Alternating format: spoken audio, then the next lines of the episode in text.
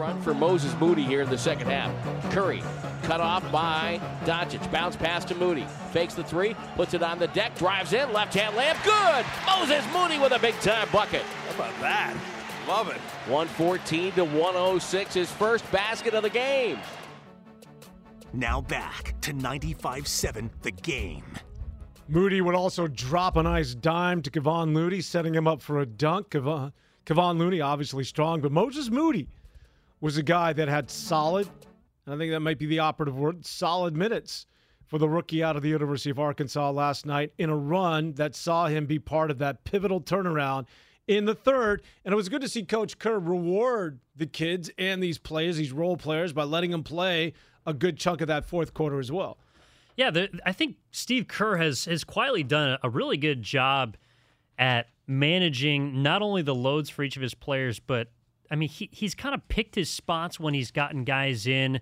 And I, I know that everyone's coming down on him for playing too much Damian Lee, but, like, if that's the only mistake that you're making as, as a coaching staff or as a head coach, to me, that's a win. And I, I think Kerr, it's not that he's necessarily out-coached his opponents or has made a you know a, a move like in twenty fifteen, inserting Iguodala into the starting lineup.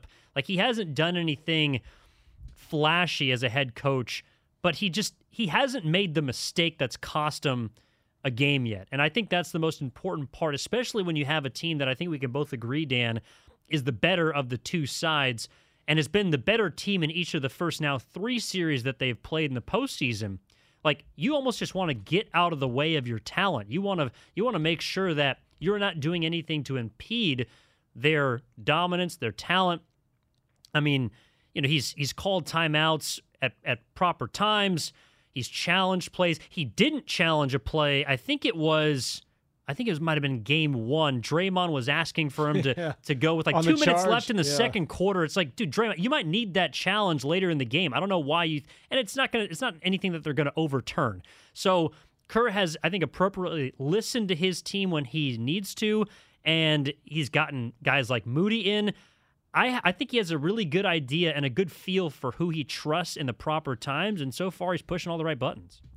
I think Draymond does so many of those with his hand, that finger twirling, right? Giving the the motion of replay, challenge that, challenge, challenge, challenge. And it gets to a point where Coach Kerr's like, just to appease him, they're like, okay, okay. And he turns to his coaching staff. And I think the coaching staff doesn't even turn on the iPad. They're like, yeah, no, no, it, it wasn't. In, in, in his defense, Draymond's been right a couple of times, but I think the only player that Steve Kerr will blindly trust in any situation when he asks for a challenge is Andre Iguodala, who unfortunately hasn't seen the court. By the way, you're talking about how good of a job that Steve Kerr has done, and somebody that we do not throw, you know, throw his flowers and or give him his just due oftentimes because it's sort of, you know, it's expected. But Jason Kidd, once again, to reiterate, in that twenty-six to thirteen blitz by that of the Golden State Warriors in, once again, a pivotal third quarter of the Warriors, Jason Kidd, the pride of Saint Joe's, out of the University of California, did not call a timeout, did not call a timeout until there was like seven and a half left, and they were trailing ninety-seven to ninety-two. But we don't do Dallas Sports Talk Radio. That's for you guys out in Big D. Let's stay in the Big A, that being Antioch. How's that for a segue there? uh, that's the way we do it up here, ninety-five seven The Game, man. It's, it's all about Lee standing by. He wants to talk Warrior basketball. What's up, Lee? Welcome aboard. Hey, how you doing? Um, I'm calling about uh, Moses Moody because uh, I noticed uh, – he's from Arkansas. Um, uh, he talked about uh, one game when he scored a couple of th- uh, when he scored thirty points, and they asked him uh, how he's adapting to the Warriors, and he said that that uh, Eric Musselman prepared him. He said that Musselman that they run some of the same sets mm. as the Warriors, and he said it helped him along. He said Musselman preached to him, saying, you know, you got to get in and rebound, you got to rebound, you got to rebound and play defense. And he said that kind of helped set the tone for him to, uh, when he came to the Warriors, to help prepare him for what uh, what was going on in the N B A. That's a really good. That's a really good point. You know, and it's not by accident, right? When you're scouting these guys, and let's give the Warriors. You're talking about Steve Kerr doing a good job. How about the Warriors when it comes to the N B A draft? Now, I know, listen, it's a roll of the dice oftentimes, and the jury's still out on James Wiseman to a certain degree and certainly on Jonathan Kuminga, but there hasn't been the glaring miss as you see for a lot of teams. Sacramento Kings. You know, I mean, the Golden State Warriors don't miss as often. And I guess where I'm going with what it is that the caller was saying, that that's not by accident. Musselman's one of yours, right? You're able to pick up the phone. You know, he knows what you're doing there with the Golden State Warriors. And, and you can talk to him on a level because he coached with Golden State. And you can say to him, hey, listen, man, you know, is this, could this guy play in our system? And he would know. And so it's not by accident you get a guy like that in Moody. This is all sort of, you know, they've done their homework well beforehand. And and I think Musselman also recognized that Moody was ready for that next challenge. I remember I was in studio on draft night producing, and we had Musselman on to talk about Moody and that pick. And one of the first things that he he said was, you know, like, I encouraged Moody as, at the time, the Big twelve Freshman of the Year and one of the best players in the Big twelve, or pardon me, uh, the S E C, sorry, out of Arkansas. He encouraged him to say, hey, like, you can take your game to the next level. Like, what you're doing right now as just a freshman at nineteen years of age is transferable to the next level. And I know each and every head coach wants to hype up their guys and make them sound as good as possible. But, you know, Musselman, who's been in the league and has a long tenured history of coaching at a high level, I, I'm inclined to take him for his word. And I think Moody has proven so far that that analysis and, you know, that scouting report has been reflective in his play. Uh, also want to revisit, of course, that he may need to start in Game three if Andrew Wiggins is unavailable to go. Was listed as questionable for Game three with a left ankle soreness, and I actually was able to dig up the play that we both kind of not necessarily looked at as, oh my gosh, he's going down, but may have been the one to trigger it. It was with about two minutes and twenty seconds left in that second quarter. Dallas at the time was up eighteen points, and Wiggins went in for a drive on top of Doncic and sort of landed on Doncic's foot. No, no, no dirty play by any means, and sort of rolled his ankle. The good news was that he finished out the game. He played another twenty minutes, yeah. and he finished the game. It was pretty efficient, both on offense and defense. Uh, but, of course, a lot of that, I'm sure, being adrenaline. And after the game, then it begins to swell up. And so hopefully he's ready to go on uh, on Sunday, pardon me, tomorrow, because they're absolutely going to need him maybe more defensively than offensively. Yeah, that, and it's one of the, you know, we were talking about when did he get injured, because he's one of those guys, I can never remember him getting hurt, or I can't remember him ever being in pain, whereas, you know, Jordan Poole, we all love the guy, but the dude down on his, he's on his wallet, like every other play, he's writhing in pain. You know, Jordan Poole would have done well in the W W E. Like, he can fake pain better than anybody. Oh, my goodness, I just got my eyeball removed from my socket. I mean, he's one of those guys, sorry, to go down a rabbit hole. But as it relates to, you just never see Wiggins in any sort of level of pain. So when that dude is clutching for an ankle or a foot or whatever it might be, you have a tendency to sort of sit up and go, whoa, okay, something might be amiss there, because that doesn't happen frequently with this guy. He's so stoic. But once again, to reiterate, according to Anthony Slater, is that Andrew Wiggins is now listed as questionable for Game three against the Dallas Mavericks as the series now shifts to Big D. The Warriors up two games to none. So sort of leads us to, if he can't go, we talked about potentially who could start or at least replace Andrew Wiggins, and we think it might be Moody, although Damian Lee might be more comfortable for Steve Kerr. Steve Kerr really, I mean, we saw Jonathan Kuminga start against Memphis. Now, I don't I don't know if that'll happen, but uh, we'll find out should that be the case tomorrow and Wiggins can't go. But how about defensively? His main assignment was to watch Luka Doncic. If Wiggins isn't available, who then takes on number seventy-seven? So I think first, the reason to me why Kuminga would start is because you'd be okay with him playing similar to the Memphis series at the beginning of the game, because if he's great, he can help you get out to an early lead. But if he hurts you, at least then we've already seen the Warriors come back from down nineteen. It's not like there's any insurmountable number that Kuminga's going to – there's not a hole he's going to put you in that you can't dig yourself out of. So I wouldn't necessarily be mad if Kuminga got to start and got those early minutes and got some experience, because they may end up needing him, especially in a finals potential against two teams in both Miami and Boston that are long and lengthy, similar to Kuminga. But to your point, defensively against Doncic, I think they've they've kind of shown us already what they're going to do. They'll just turn it up another couple of notches, which is they're going to throw five different bodies at him. I mean, it's going to be Looney. It's going to be Thompson. Might be Steph at some points. It could be Moody. It could be Porter Junior coming off the bench. It's going to be a bunch of different guys Kuminga. and a bunch of different... It might be Kuminga. But well, it's going to be a, a bunch of different looks, at least physically. But go ahead. Sorry. No, no, no. You're, you're, no, you're right. He is. He's strong enough. Yeah. I don't know if when the Mavericks start to pick on him a little bit more, if he's the type of guy that can keep Doncic or even Brunson in front of him consistently. But that's also something that he might need to learn how to do if he can help you later in the playoffs. So to me, it's, you know, you're going to see a lot more zone. You're going to see a lot more box in one. And to your point, which I thought was very interesting earlier, Dan, about how the Warriors don't need timeouts to switch their defenses.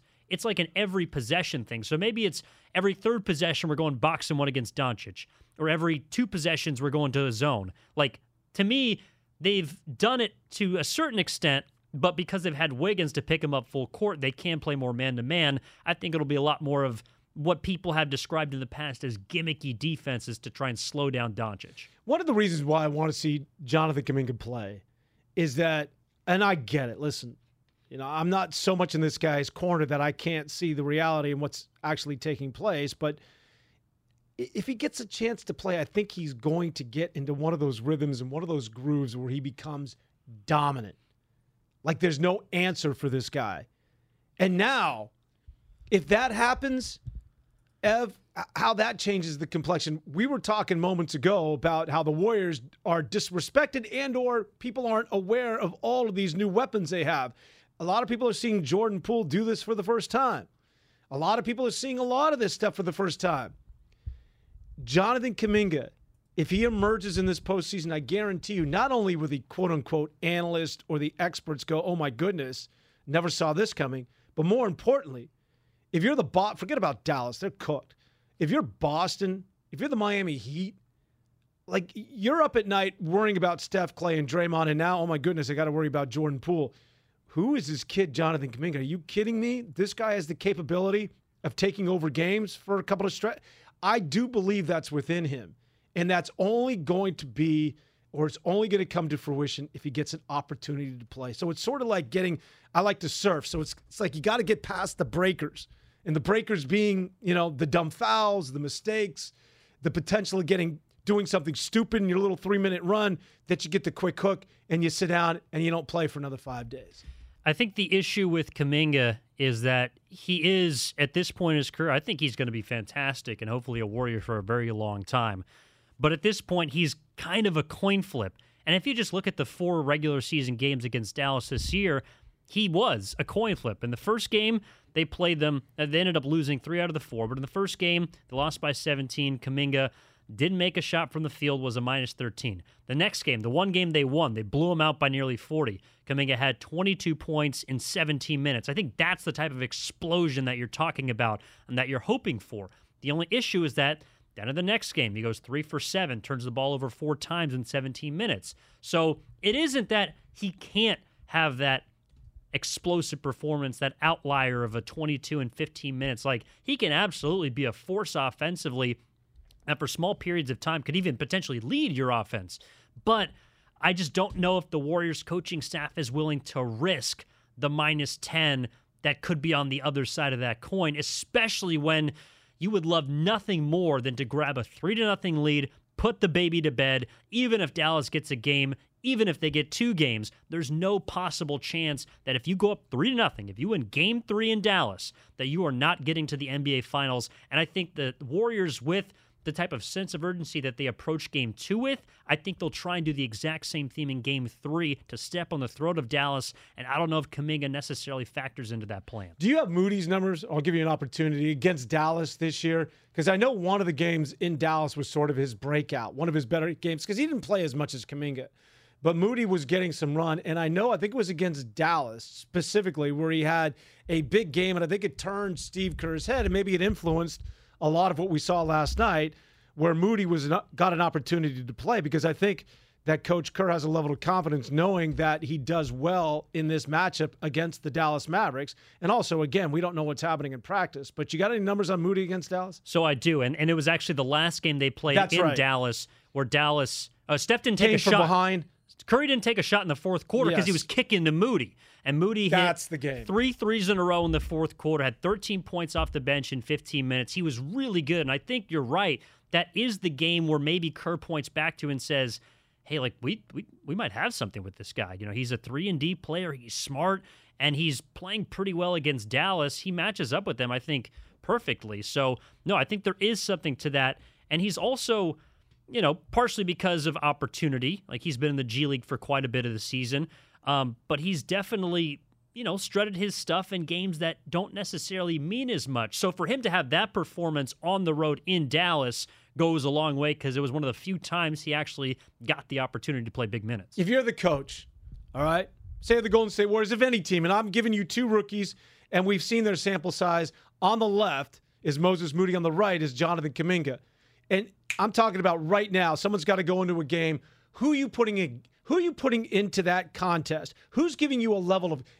I'm sort of giving this away. Who gives you the level of confidence right now? Who are you putting into the contest? I'm more confident in Moses Moody. Yeah. See, that's where I think this this conversation has a ten, tendency to lean. But I think, to your point, the peak is undoubtedly Kuminga. Like he he has the greater potential of the two. But for right now, like it's, and and I think that even if he was healthy, I know I'm going to throw this for a wrinkle here. But if Jonathan Wiseman was available right now, I think that's kind of where he would be. Like, he has the potential to be great, but I don't know if it's right now. And right now, you need guys you can trust. You need guys you can be confident in, because you, there is no room for error at this point in the game. And Moody, to me, gets the check mark in that box. Well, I would only say that there's room for error in that you're not going to give him – if he's turning the ball over and this stage is too big for him – then you're not going to stay with him for an extended period of time. You can recognize, all right, that didn't work, and you can sit him down again, and then you can get him out of the game. You're not going to stay with him, so he makes so many errors, and you get into such a big hole, it becomes unsurmountable. Sure. But but you're right. You, you don't even want to deal with that. I get it. But, again, it's just going to be that one opportunity where he gets to play and he does things. It's not about him scoring so much, Ev. It's about the way he can score. And I always hearken back to this. He gets buckets unlike anybody else on that Warrior team. He has the potential to do it by pressuring the rim and playing through contact. And there's Wiggins to a certain degree, but now if Wiggins isn't available, there is nobody on that team who can put it on the deck. Yeah, I know Steph and Poole and those guys can close, but they got to be crafty and they got to be quick to this to the spot. I'm talking about a guy who can beat you through contact and beat you with putting pressure on the rim and do it as a big at six eight. Like, that changes the entire dynamic of the team. You talk about now suddenly having balance with that guy to go along with the ability to shoot it from outside.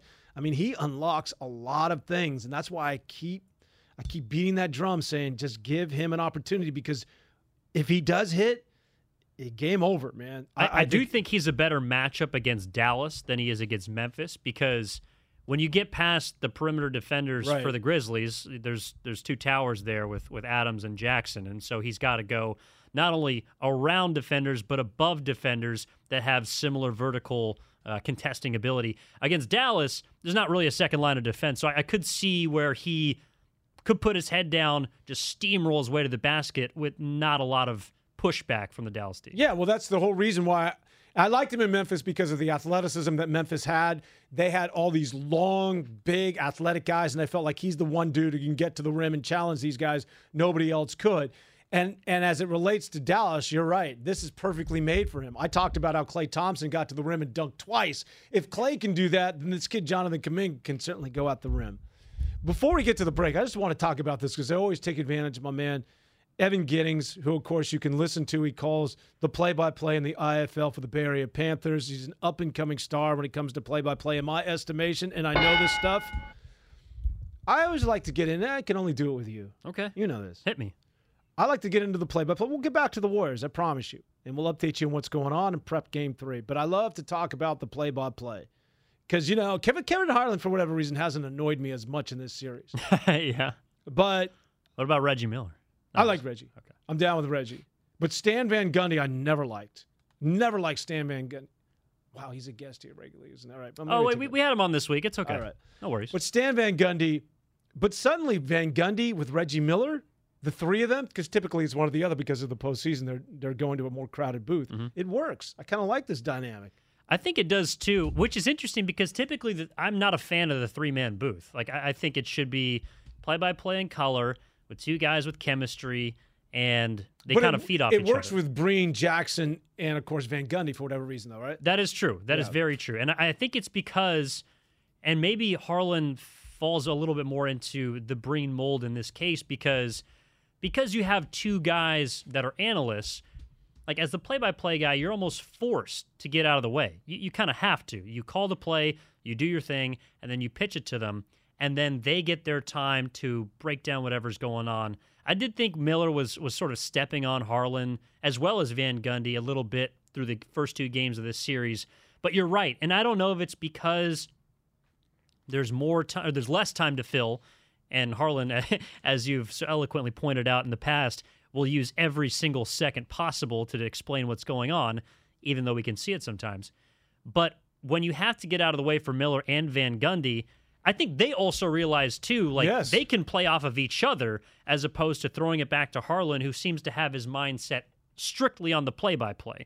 So for whatever reason, I- I'm kind of with you. Like, separately, Harlan with Miller or Harlan with Van Gundy, it's not as good as the three of them together in the booth. And I wonder if it's, I don't know, just because they have less time to talk individually. No, it's a good point. And I think it, I, that's it. That's it. Because to me, I can listen to Reggie Miller. He doesn't annoy me. Reggie Miller seems to be awake.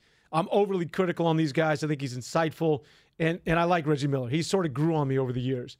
Uh, Stan Van Gundy is just, I don't like his delivery, and I think he's just slow. He's talking about a play that happened five seconds ago, and the ball's on the other side of the court. And he's just, but but he's got to speed things up. He's got to jab and get in and get out because he knows that, you know, Miller is right there. That that also could be why they work well together, is because I also see Reggie as a much more entertaining broadcaster yeah. than Van Gundy. But yes. Van Gundy's not not strictly, but he likes to delve into the X's and O's. And so you kind of get that nice balance where Reggie can have some fun with the pool party or the night-night and the downtown, yes, you know, yes, all yes, that stuff. Yes. And then Stan's here saying, oh, well, they're coming off the pick and roll and they're doubling Curry six times as half. Like, so it's it's a nice blend of each. Yeah, but he doesn't say it like that. He says it like, they're coming off the pick and roll, and I think the Warriors, what the, you know, he's got that elongated delivery, which is, he's got good insight. It's just like, come on, man, somebody kick him in the shorts and get this thing going, which Reggie Miller does because he's simply, he's there in the booth with him. I agree. Reggie Miller said something. We'll get back to the Golden State Warriors,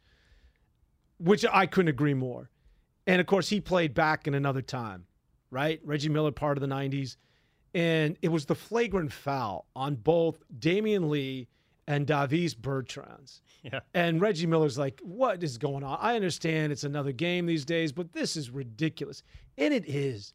These flagrant fouls and the timeouts and taking, you know, tempo or momentum from one away from one team, it, stop with that. Stop. I don't mean to be one of those, because I think the game is much better played now with spacing and the athletes they have now. The game has never been this talented. But in terms of the flagrant fouls and the referees dominating this thing, they have got to eradicate that. I'm glad you brought that up, because that brings me to another point. One, I, I'm with Reggie. I don't really know what Bertans is supposed to do you in that situation. Up. She's got to get up. Lee's trying to jump over you. I get Lee being, I don't know, angry about seemingly being pushed, but I, what the, was the guy supposed to do? What I took greater note of, the Dallas Mavericks bench. Oh. Can you get the hell off the court? What's going on? They're, they got one foot on the court at all times. I thought that's supposed to be illegal. I thought we talked to the league about this. Sit down on the bench, get up and cheer when your team hits a shot, and then sit back down. Why are you standing up the entire time in my man's ear in the corner, whispering to him something that you shouldn't be, and then refusing to take a seat? Get on the bench, and when, yeah, I mean, celebrate when you're excited, but if not, sit the hell down. Great point. Steph threw the ball away to the one guy who was wearing a white T-shirt. It was standing up like five feet from Steph, and Steph threw him a chest pass thinking he was a Golden State Warrior because the dude was standing in his periphery. Sit the dude down. You are absolutely right. And they got fined. Didn't they get docked twenty-five grand against They've the already Phoenix been Suns? Fined for it. They've already been told by the league that this is not acceptable. I think it's It was twenty-five, but it might have been fifty by the end of the Phoenix series because they've been doing it the entire postseason. Sit down. And Tim Hardaway Junior, thanks uh, Brian in the back there, told us that that was the guy who Steph Curry threw it to. Tim Hardaway Junior Tim Hardaway Junior, yeah. So he's not even playing. He's hurt. Think about that. Okay, I mean, it was a blowout at that point. Of the No, it wasn't even a blowout. But think about it. If it's a tied game, there's seconds left, or you're down by a bucket and your entire season's on the line, and Steph throws that ball to a guy in your periphery who's wearing white, who is standing there and waving his hands. I mean, you know, this thing gets a lot bigger play than just as being sort of a something that uh, we're underlining as of right now. All right. Yeah, they were sitting down by the end of the game after they blew a nineteen-point lead. That's certainly sitting down as they got on that plane headed back to Dallas down two oh. All right, we're going to wrap up the show, man. We are going to take you home until five o'clock and get you ready for Game three. Also, some Giant news. We'll update you on what's going on with the Gigantes. And, yes, we've been teasing John Daly. I got to get into John Daly. Ev. We just got to do a little John Daly. All right. Talk to me. Back after this on ninety-five seven The Game to wrap it. Thompson with seven to shoot, a minute ten to go in the game. Warriors up seven. Clay, dribble drive, throws out to Curry, steps to his left, takes the three. Got it! one twenty-two, one twelve Warriors. Now back to ninety-five seven The Game. Warriors go on to win it to take a commanding two games to none lead, looking to go up three oh on Dallas tomorrow. Once again, news that came down about an hour ago, Andrew Wiggins, according to Anthony Slater, is suffering from a leg injury and is listed as questionable for Game three. Obviously, we will provide more details as they're made available, and that is something to keep an eye on as the Warriors head out to Big D. You know, we're talking about and we're talking about Dallas, and we're talking about how the players were sort of like standing up and, you know, and, and stepped through that errant pass to Tim Hardaway Junior We know Memphis, certainly with Dillon Brooks, even prior to that, the way they were chirping and want to replace the Warriors as the new team to beat out in the Western Conference. It's time for their new dynasty. We know that's a young, brash team. Are you locating or sensing any level of sports hate as it comes to Dallas? I mean, they got Cuban, who's always easy to hate, but is there anything there? I don't know if there's anything there yet, but I feel like I think Dallas feels that. And look, it's anytime you're down two nothing in a series. Dallas hates the Warriors, you mean? Yes. Yeah, well, like, everyone does. Well, that's, that's, Anybody, that's also fair. If Draymond fair. plays on your team, you're Draymond gonna, plays you on your the team. Wrath of hatred. People seem to hate, I don't know if they hate Curry, but they hate what he does to their no, team. No, I hate Curry. Oh, they. I, I was living in New York when he was first going off, and believe you me, man, that little, you know, the pretty boy does everything right. People just, when you're envious, it turns into hate. Like, it's it's not about that he does anything wrong. It's that he's just so good. He's good looking. He's got the perfect family life. Doesn't do anything wrong. It's like, oh, my God, someone knock him to the ground. That was sort of the sentiment, at least in New York. But they want to knock everybody to the ground, right? But we are starting to see a little more of that shimmy stuff coming out. And, yeah. of course, at the end of the game, he hit him with the night-night before the ball went through the hoop, put the baby to bed. That seems to be his new thing. Do you think that there is... I mean, I, I love a demonstrative Steph. I don't think that he does it enough for how good he is because he has respect for his opponents. But when he does do those things, people tend to come down from the national media and say, see, like, you know, this is who this guy really is. He's, you know, he's trying to kill his opponents. He's trying to take him out. He's talking about just having fun. But really, that, like, I, I love to see that version of Steph, like, because he is a killer on the court, and people don't give him enough credit for being the killer that he is. I think that's one of the reasons why he's been so effective in the fourth quarters, because he seizes the moment, and he knew that as soon as that shot went up and it went in, that that would be the nail in the coffin. I love that, Dan. You know what it is? And Steve Kerr says this, and I'm stealing from Steve Kerr. Coach Kerr said he, he's never seen a player that has as much joy and fun playing basketball than that of Steph. That's what Steph is. Steph is literally the joy of playing hoops is what's being misinterpreted, showing somebody up. As we all know, that's not who he is. This dude just, he loves what it is that he does, man, and he has a good time doing it. It's it's more of a good feel vibe as opposed to anything else. But when you're that good and you have this perception of being this baby-faced guy that everybody's supposed to like, and you're putting people to bed and you're shimmying, yeah, you could see the disconnect. But again, the the operative word there, to quote Steve Kerr, is just just joy in terms of what it is that he's doing. But what about Dallas? Can Dub Nation hate on Dallas? I mean, I saw him going after Davis Bertans. Like, Davis might be one of the most genteel dudes going. I mean, I, really, you're going to get mad at Davis Bertans? They're going to come stronger than that. I, I think. Like, I the, th- who's the who's the one guy you could maybe sink your teeth into and say, yeah. It's no. got to be Doncic. I mean, it it is always, it's usually no. a player on the opposing team that does a lot of acting. I mean, whether it's Chris Paul, whether it's LeBron, whether it's Harden, like it doesn't, I mean, Dillon Brooks didn't necessarily ingratiate himself with with Dub Nation after taking out G P two, but you know, it, everyone was mad at Ja before that. Like, I, I just think it's it's the best player on the team that you're going against. And Luka, for as great as I think he is, and I, I do think Luka is potentially the next face of the N B A, like he he cries a lot. Yeah, I mean, the hands being thrown up when he doesn't get his way. He's always chirping at the refs. He was mic'd up last night and was just, you know, screaming in the first half at people. And it's like, all right, dude, I mean, I get you're competitive, you're fiery, but the the question I always have for players like that, and I I know Draymond does it too. It's not like the Warriors are are free of this, but do you really need all that extra stuff to win a game? I mean, you're already a, a great, amazing super talent as it is. Do you really need to be doing all that extra hoopla? And again, this goes to Draymond too. Iguodala did it back in the day. Like, is that a necessary part of the game to try and get your way, basically? Because you come off as a, you know, kind of like a little kid. You know, I'm not a therapist, but I would say and answer that with one word, and that's yes. I think they have to play. They have to play basketball one way, and it's it's on that emotional edge. Otherwise, they're no good to anybody. That's the way these dudes live. Like, they have to be dialed in, and the reason why they're great, it's because they are so committed and so emotionally committed, and they are such competitors that they want every call. They want every bucket. They want to win every single game. That's the way they're wired, and if you're to rewire or tinker with that at all, I don't think you get the same guy. Like, I think that just becomes part and parcel of what it is that you're investing in as a player. As annoying as they are, especially when it comes to Draymond, and listen, he annoys the crap out of me, especially last night.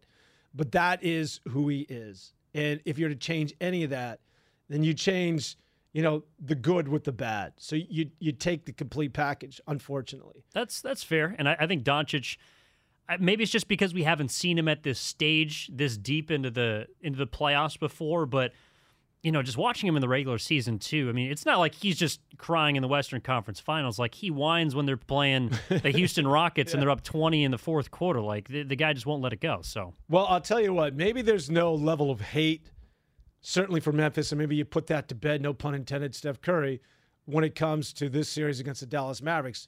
But if we're to get ahead of ourselves and the Boston Celtics come to town, here we go again. There will be some definite fireworks, and I don't mean that – that silly stuff we saw last night with, you know, whatever Bertans and Damian Lee were doing. I'm talking, here comes Marcus Smart. And that's the guy that took out Steph. And everybody's very aware of it. At least they should be, if not Steph. And Marcus Smart didn't back down from anybody. They play defense probably better than anybody statistically in the N B A the second half of the season. And Ev, they, they got an attitude when they do it. And that's, I, I don't mean to take a shot, and I'm sorry Damian Lee has to catch this stray, but I think that's kind of the difference between Bertans and Smart. Now, Curry, both Curry and Draymond came out after the game and said Smart's not a dirty player. A lot of people perceived it as what he did being a dirty play. I don't necessarily think so because of how great of a defensive player Marcus Smart is. But if if Davis Bertans takes out Steph Curry on that play and goes up, and I think he had every right to do what he did to Lee, people are looking at him a little bit yeah. more different. They're looking at him with some more ire. But because he went after Damian Lee, everyone's like, ah, well, I'll give him a... He was probably in the right. You know, it probably wasn't... It, was, it wasn't Bertans' fault. It was probably Lee's fault. He's probably doing too much. And and also, I think that when it comes down to, to hate or rivalries in general, the biggest thing to me, Dan, is fear. Like, whether you want to admit it or not, Boston... I don't. I don't put Miami in that category, but a team like Boston makes me a little fearful for the Warriors' chances to win the finals. Similar to how prior to this series, I thought Phoenix might have been that team. How, you know, some of the, the teams in years past for the Warriors, namely the Rockets, the Cavaliers, like, that's where the hate comes because you know that they are capable of taking from you and the Warriors where they're trying to get, which is the championship. So I, I don't think there's a hate for Dallas because right now, there's no reason to fear them. They're down two to nothing, and there's it doesn't look like the series is going to flip at all. Now, let Dallas win game three, whether Wiggins plays or not, and Doncic starts to do his dance in the tail end of the game. Maybe he takes Steph one-on-one. Maybe he starts to flex on some guys. Then I think you'll see that hate start to ramp up, but right now there's no reason to. It's just a matter of time. Whether it's Doncic in this series, and I don't know if Dallas can win a game, or if it happens in the N B A Finals, should the Warriors get there, somebody's going to put Steph Curry and the Warriors to sleep, right? That's going to happen. Somebody is going to mimic exactly what Steph does and give him a taste of his own medicine. We have an update, and this is according to Coach Kerr now, just to update you on the news that broke about an hour ago, and that was that uh, Andrew Wiggins was listed as questionable and may not play in Game three. Well, just moments ago, Coach Steve Kerr has said, and I quote, "I expect him," referring to Andrew Wiggins, "to play in Game three. Technically, he is questionable, but I expect him to play." So, obviously, good news there. Fantastic news. And, and news that, as we've kind of touched on, is along the lines of what Andrew Wiggins has been his entire career. I know we don't like to think about Andrew Wiggins prior to his time in Golden State because he was most oftentimes forgotten in Minnesota. But his first four years in the N B A, he missed one game. Like, he has been yeah. an, an Iron Man for the majority of his career. And he has only had one season, only one season out of his first nine in the N B A in which he has not played more than seventy games. Right. So he has been a horse for whoever he's played for. Yeah, no, that's why I said when he was reaching down, I'm like, oh, my God, he's hurt him. This is Iron Man. This never happens to the guy. The other thing about Andrew Wiggins, and I, I've I said this even before going into this season, forget about his game and his play. He is so stoic. I think it's so refreshing where every player – and obviously, Draymond takes it to different heights, but then Luka as well. One guy that just plays hoops and does not chirp or, to use the B word, at at referees. He just basically hands the ball. I mean, he may give you a look or shoot you a look from time to time, and maybe he's becoming a little bit more demonstrative, as you mentioned earlier. But this dude just plays it the right way. As far, I mean, maybe it's not that much fun if everybody's like that, of Andrew Wiggins, but I find him so refreshing in that the guy is not clapping back after every single call. And I also think that a lot of the uh, demonstrative like emotions that he's showing, a lot of it's also in the post game too. So it's not like he's doing it on the court. I mean, but I, I just remember after, I think it was game one against, it was either game one or game six, but in the post game, the guy smiled like four times in his in his post game presser. And I had no clue what his smile looked like up until that point. I mean, the guy's got some pearly whites. He's got a great smile, but you never see it because, as you said, he is the definition of a stoic. And I think he's probably, along like along with Clay, like they're very mellow on the court. Steph will get up sometimes. Clay will beat his chest. But Wiggins is just the guy that you look at, and, and maybe I think that's why he caught a lot of flack um, You're right. early in this Minnesota. Year. Or when you're talking about when he was well, just... In, definitely in Minnesota, because, yeah. you know, when you're losing and you're not showing emotion, it looks like to the bird's eye view that you don't care, right. when that's not the case at all. Here in Golden State, again, when the team wasn't successful last year and when it kind of was going through tough stretches this season with the injuries and whatnot, everyone would look at Wiggins and be like, well... You know, he's he hasn't scored twenty points in, what they said, over a year or whatever. Well, how come he doesn't care? You know, he's just sitting there looking straight-browed and into the camera saying, well, I guess I, you know, got to play better. I'm trying to do my thing. Like, that is who he is. That is who he is right now. That's who he's always been. It's just now he's contributing to winning basketball, and so for some reason we we now perceive that stoic nature about him to be a positive rather than a negative. Yeah, that's just the way he's wired. He's he's just that guy. And so when he's not playing well, it gets accentuated. I'll give it a perfect example. Jordan Poole disappears to me this past year just as much, if not more so, where he was playing so well. And then there are games you're like, what happened? Or he's deferring. Or when he got sat, when Steph came back and he went into that little funk. Remember Jordan Poole wasn't the same guy? Well, Jordan Poole never had to deal with that. No one said to Jordan Poole, you know what? You're lethargic. You you don't care. It's because Jordan Poole is, is a little bit more animated. His personality isn't conducive to that, but it was the exact same thing. But he he doesn't have to deal with those verbal darts because, you know, his personality doesn't feed into sort of that narrative. All right, let's let's close things talking about those San Francisco Giants. Well, before we do that, oh I've been, boy, I've been teasing John Daly. I just got I just got to get this out of the system. All right. So the P G A Championship is going off. Whatever he put in his system. Yeah, exactly. Round one. We know John Daly, right? This dude does it a different way. John, I don't know if you've seen him recently. He looks like Santa. He's got this white beard all the way down to the ground. So John Daly, in a round, eighteen holes, keep in mind, he crushes twenty-one cigarettes. There's twenty in a carton. twenty-one heaters. Jim Leland. And then he goes with twelve, twelve Diet Cokes. Huh? And six bags of peanut almond M's. Oh, no, peanut M and M's, sorry. The peanut M and M's I can see. Any of those vices, the twenty-one heaters, the twelve Diet Cokes, the six packs of peanut M and M's. Uh, can you, I mean, can you go down any of those in terms of advice and defend them? No, I mean, I was just going to say, if I had any one of those, I'd be sprawled out in Golden Gate Park, sitting on Strawberry Hill doing a starfish, making snow angels without snow. Like, I, I would have no clue what to do with myself. And this guy seems to be...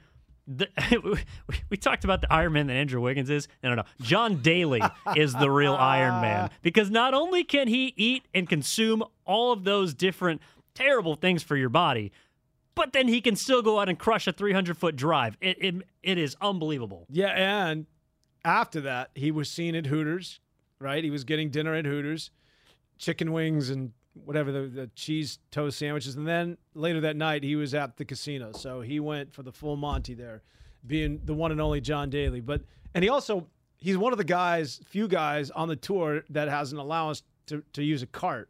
It's like, he's fat. That's sort of self-induced, my man. But let's get to the he's San obese. Francisco Giants. And we'll just, you know, not too much on this, because I don't know what the hell's going on with this team, Ev. They're in trouble. They're in trouble, Dan. Right now, they are eight and ten in the month of May. Last year, they did not have a single month in which they played sub five hundred baseball. And not to say that they're in trouble in the overall scheme. Like, their record's still fine. I mean, they're, they're still a competitive team. I mean, looking at them right now after today, even though they dropped two to the Padres, they're still twenty-two and seventeen. They're five games over five hundred. Their season's not over. But the issue is that they play in the most competitive division in baseball. So you're going to have two teams ahead of you that you're trying to catch for the majority of the season. And I'm just not sure how good the peak of this Giants team is.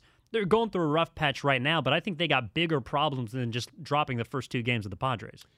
Juan Soto is a name that has surfaced recently because Washington is thinking of cleaning house again. Remember last year, it was just a fire sale. Max Scherzer, they got out of town, went to the Los Angeles Dodgers, and they was it Trey Turner they got rid of as well, the yep. shortstop. So uh, apparently Soto's name has been shopped, and the Warriors, or excuse me, the Giants are interested in the services of what this dude might be the, the best young hitter in the league right now, maybe in all of Major League Baseball. And again, here we go. Do you, you know, are they willing to pull the trigger? And because it's going to cost this kid, he's young. And so I think he's got arbitration, but you have to spend some money for this guy who's not going to be a rental. Uh, I mean, first of all, would you spend the money to get a Juan Soto, even if you're tied into him for like, say, three years at twenty-five per? And secondly, not signing these free agents at the beginning of the season, and we're beginning to see that come back and haunt them now. So based on the way that Farhan has played his hand in both this offseason and previous ones, I don't think there's any chance they go out and trade for Juan Soto, because that means that they probably are going to have to give up a Luciano, yes, a yes, top prospect. Yep. So, like, to put it in perspective, Trey Turner, you mentioned, who left last year to the Dodgers, he was traded for the Dodgers' Uh, number one or number two pitching prospect, Josiah Gray, and number one or number two catching prospect in Kelbert Ruiz, both of which who are a part of the Nationals team right now on their forty-man and contributing. Juan Soto is a generational talent. I mean, I, I don't think you're too far out of bounds saying that he's the best hitter in baseball. And even at age twenty-three, he is he he still has time to grow and get better. But this is a guy that was a World Series M V P, or pardon me, uh, close to World Series M V P, maybe the best hitter on a World Series team at age twenty-one. I think he was the first cleanup hitter to hit in a World Series since, you know, like the Babe Ruth era or whatever. This guy is fantastic with the bat, and he's going to command potentially three hundred plus million dollars. Yeah. But right now, you have, including this year, a two-year window in which he's under team control for a pretty manageable amount of money until twenty twenty-five, which when he comes off the books as a free agent. Like, I would absolutely go in and give up whatever the Nationals want for Juan Soto, because, look, Luciano can be a great part of your future. You know who else can? This guy who's twenty-three years old right now. Yep. And the best hitter in baseball. I think you trade for the known commodity and you go out and do it. That being said, that ain't the Farhan way, so it's not going to happen. Giants losers again to the San Diego Padres, a team that they're looking up and now chasing both the Padres and the Los Angeles Dodgers. All right, let's wrap things with the Golden State Warriors. By the way, my final word on the San Francisco Giants, Rich Aurelia, you know who does studio work? Of course. Is he slowly morphing and turning into Steve Mariucci? Just think about it. Just think about it. Think about Steve Mariucci, what he looks like, and think about Rich Aurelia. I'm telling you, put them side by side, and slowly he's becoming a young Steve Mariucci physically. Not too bad being the Mooch. I mean, the Mooch has been many a place, done plenty of things. Yes. Very successful in this world. No doubt. All right. Let's wrap things, and once again, the way we started, and that being the Golden State Warriors. Ev, what say you, game three? What's going to happen? And just take it a step further with this series. Well, what we're going to see is Dallas throw the kitchen sink, because obviously you can't fall behind in a series three nothing. No team has ever come back from down three oh. So you're going to see the whatever type of fight that Dallas has left, you are going to see it tomorrow at six o'clock on Sunday. And if you're Golden State, I don't know how you can necessarily prepare for that, but hopefully, them having Wiggins, him being probable, as Steve Kerr mentioned, per Anthony Slater, that will allow them to continue the game plan that's been successful, which is throwing multiple looks at Luka Doncic and attacking the rim offensively and hoping that the outside shots begin to fall. I mean, you saw them beat the Mavericks when the Mavericks made twenty-plus threes. I don't think you necessarily need to change anything because Dallas hasn't demonstrated that they want to change anything. So I would expect the Warriors to walk in there in a tight game. I think the spread in game two is around six. It'll probably be around four or five. I, I think it could be a one or two possession game, but I think the Warriors' playoff experience is good enough to get them to the three oh lead, and then that's when maybe they go for a gentleman's sweep. You see Dallas getting one of the two at home? Yes, absolutely. Okay. So this series comes back to Golden State with the Warriors up three one, with the Warriors obviously advancing and taking on potentially the Boston Celtics. Let me ask you this. For the Golden State Warriors, how do you guard against, not lethargy, but how do you guard against a team that, you know, you've been able to handle the first two games in the series? And and what is it that you do just to make sure that this team recognizes, hey, listen, man, you've got to bring the same level of energy. Otherwise, you know, bad things can happen. We're, we're, if you're Coach Kerr, how do you make sure that your team between the ears is ready to play? I don't think you need to say anything at all. And that's, it's kind of, you know, addition by subtraction. Like, Kerr has, to me, managed this playoff run beautifully because of his willingness to allow his experience to take full hold. Like, he's got his, pretty much his complete team. He's got his guys at the top, and he got Curry, Clay, and Dre, and it all stems from there. So I don't think Kerr needs to do a damn thing because it's gotten him to a two oh lead. All right, up next, you should plug this.